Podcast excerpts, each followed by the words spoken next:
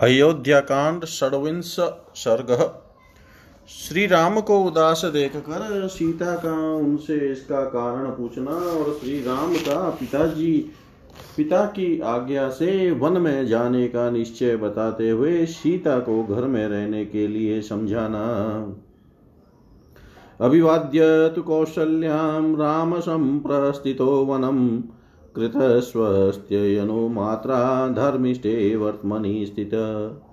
धर्मिष्ठ मार्ग पर स्थित हुए श्री राम माता द्वारा स्वस्ति वाचन कर्म संपन्न हो जाने पर कौशल्या को प्रणाम करके वहाँ सेवन के लिए प्रस्थित हुए।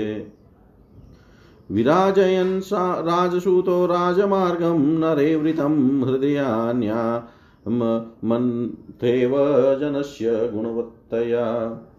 उस समय मनुष्यों की भीड़ से भरे हुए राजमार्ग को प्रकाशित करते हुए राजकुमार श्री राम अपने सद्गुणों के कारण लोगों के मन को मथने से लगे। ऐसे गुणवान श्री राम को वनवास दिया जा रहा है। यह सोचकर वहाँ के लोगों का जी कचोटने लगा। वेदे ही चापि तत्सर्वं न शुश्राव तपस्विनी तदेव हृदि तस्याश्च यौवराज्याभिषेचनम् तपस्वनी विदेह नंदनी सीता ने अभी तक वह सारा हाल नहीं सुना था। उनके हृदय में यही बात समाई हुई थी कि मेरे पति का युवराज पद पर अभिषेक हो रहा होगा देव कार्यम स्म सा कृत्वा कृतज्ञ हृष्टचेतना अभिज्ञा राजधर्माणाम राजपुत्री प्रतीक्षति। विदेह राजकुमारी सीता सामायिक कर्तव्यों तथा राजधर्मों को जानती थी अतः देवताओं की पूजा करके प्रश्नचित से श्री राम के आगमन की प्रतीक्षा कर रही थी। प्रविवे प्रविवेशाथ रामस्तु स्ववेश्म सुविभूषितं प्रहिष्टजनसम्पूर्णं हुय्या किञ्चिद् इतने में ही श्री राम ने अपने भले भांति सजे सजाए अंतपुर में जो प्रसन्न मनुष्यों से भरा हुआ था प्रवेश किया। उस समय लज्जा से उनका मुख कुछ कुछ नीचे हो रहा था। अतः सीता समुत्पत्य वेपमाना च पतिम् अपश्य शोकसन्तप्तं चिंता व्याकुलितेन्द्रियम् सीता उन्हें देखते ही आसन से उठकर खड़ी हो गई।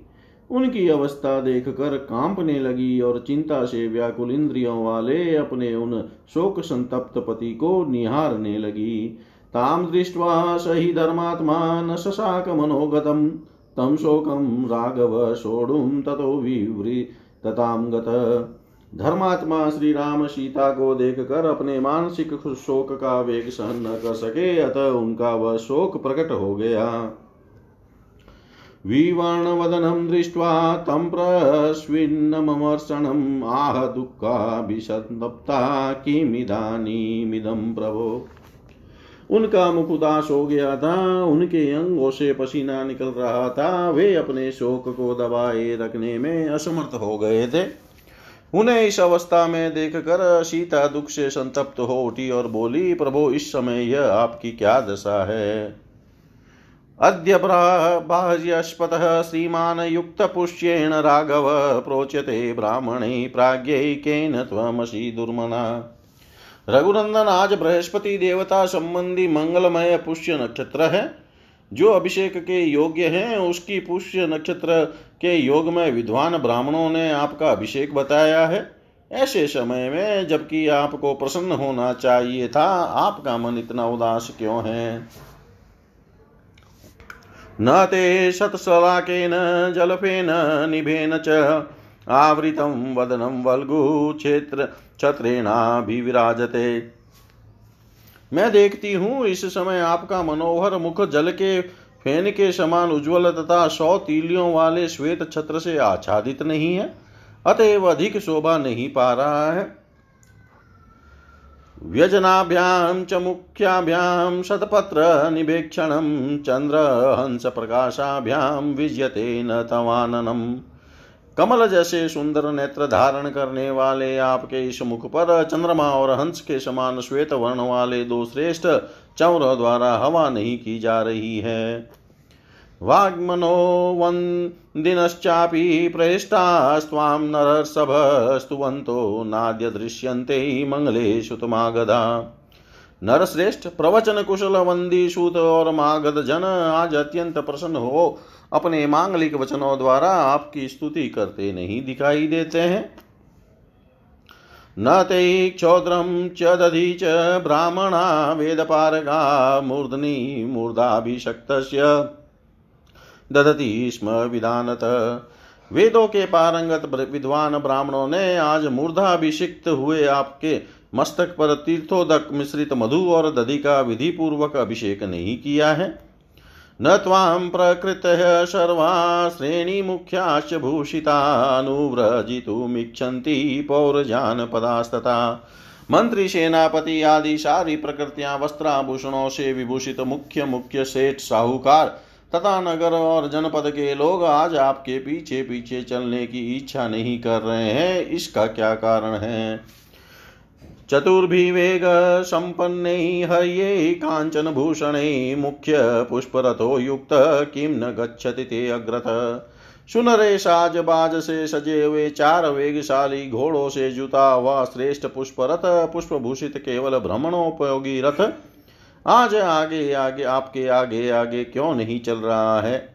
न हस्ति चाग्रतः श्रीमान् सर्वलक्षणपूजितः प्रयाणे लक्ष्यते वीर कृष्ण मेघ गिरी प्रभ। वीर, आपकी यात्रा के समय समस्त शुभ लक्षणों से प्रशंसित तथा काले मेघ वाले पर्वत के समान विशाल काय तेजस्वी गजराज आज आपके आगे क्यों नहीं दिखाई देता है? न च काञ्चन चित्रं ते पश्यामि प्रियदर्शन, भद्रासनं पुरस्कृत्य यान्तं वीरपुरश्चरम् प्रिय दर्शन वीर, आज आपके स्वर्ण जटित भद्रासन को सादर हाथ में लेकर अग्रगामी सेवक आगे जाता क्यों नहीं दिखाई देता है? अभिषेको यदा सज्ज किमिदानीमिदं तव अपूर्वो मुखवर्णश्च न प्रहश्च लक्ष्यते। जब अभिषेक की सारी तैयारी हो चुकी है, ऐसे समय में आपको, आपकी यह क्या दशा हो रही है? आपके मुख की कांति उड़ गई है, ऐसा पहले कभी नहीं हुआ था। आपके चेहरे पर प्रसन्नता का कोई चिन्ह नहीं दिखाई देता है, इसका क्या कारण है? इतीव विलपन्तीं तां प्रोवाच रघुनन्दन, शीते तत्र भवास्तात प्रव्राजयति माँ वनम्। इस प्रकार विलाप करती हुई सीता से रघुनंदन श्री राम ने कहा, सीते, आज पूज्य पिताजी ने मुझे वन में, पिताजी मुझे वन में भेज रहे हैं।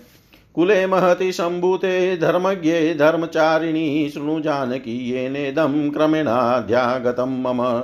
महान कुल में उत्पन्न धर्म को जानने वाली तथा धर्म परायणे जनक नंदिनी जिस कारण यह वनवास आज मुझे प्राप्त हुआ है, वह क्रमशः बताता हूँ, सुनो। राज्ञा सत्य प्रतिज्ञेन, पित्रा दशरथेन वै के कहे, मम मात्रे तु पूरा दत्तो महावरो।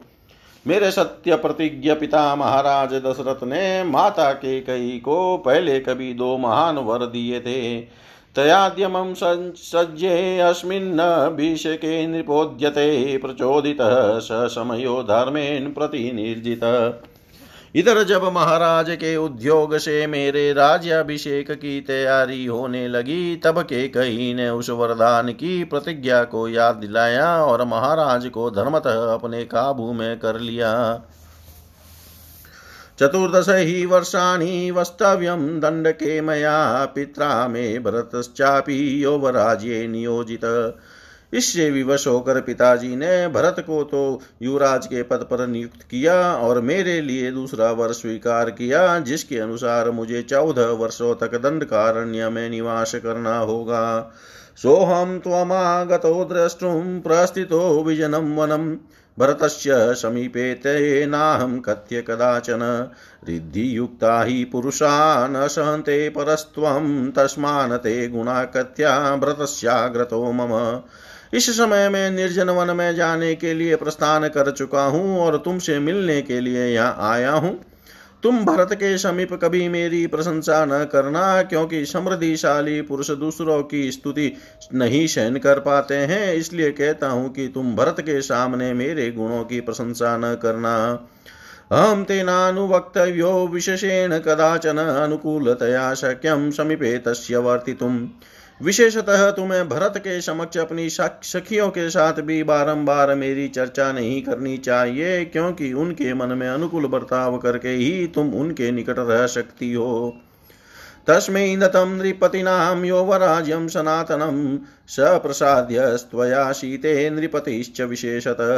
सीते राजा ने उन्हें सदा के लिए युवराज पद दे दिया है, इसलिए तुम्हें विशेष यत्न प्रयत्न पूर्वक उन्हें प्रसन्न रखना चाहिए। क्योंकि अब वे ही राजा होंगे। अहम चापि प्रतिज्ञां तां गुरो समनुपालयन् वनमध्ये वैयास्यामि स्त्री भव मनस्विनी। मैं भी पिताजी की उस प्रतिज्ञा का पालन करने के लिए आज ही वन को चला जाऊँगी, जाऊँगा। वन, मनस्विनी, तुम धैर्य धारण करके रहना। याते च मयि कल्याणी वनम मुनि निषेवितम। व्रतोपवास परया भवितव्यम तवया नगे कल्याणी निष्पाप सीते मेरे मुनिजन मुनिजन सेवित, वन को चले जाने पर तुम्हें प्राय व्रत और व्रत और उपवास में संलग्न रहना चाहिए। कल्यमुत्थाय देवानां कृत्वा पूजां यथा विधि वन्दितव्यो दशरथ पीता मम जनेश्वर। प्रतिदिन सवेरे उठकर देवताओं की विधि पूर्वक पूजा करके तुम्हें मेरे पिता महाराज दशरथ की वंदना करनी चाहिए। माता चम, माता च मम कौशल्या वृद्धा संतापकर्षिता धर्ममेवाग्रतः कृत्वा त्वत्सम्मानमहरति मेरी माता कौशल्या को भी प्रणाम करना चाहिए। एक तो वे बूढ़ी हुई, दूसरे दुख और संताप ने उन्हें दुर्बल कर दिया है। अतः धर्म को ही सामने रखकर तुमसे वे विशेष समान पाने के योग्य हैं। वंदितव्याश्च ते नित्यम या शेषा मम मातर, स्नेह प्रणय संभोगै समाही मम मातर। जो मेरी शेष माताएँ हैं, उनके चरणों में भी तुम्हें प्रतिदिन प्रणाम करना चाहिए, क्योंकि स्नेह, उत्कृष्ट प्रेम और पालन पोषण की दृष्टि से सभी माताएँ मेरे लिए समान हैं।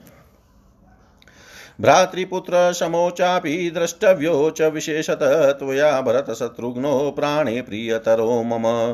भरत और शत्रुघ्न मुझे प्राणों से भी बढ़कर प्रिय हैं, अतः तुम्हें उन दोनों को विशेषत अपने भाई और पुत्र के समान देखना और मानना चाहिए।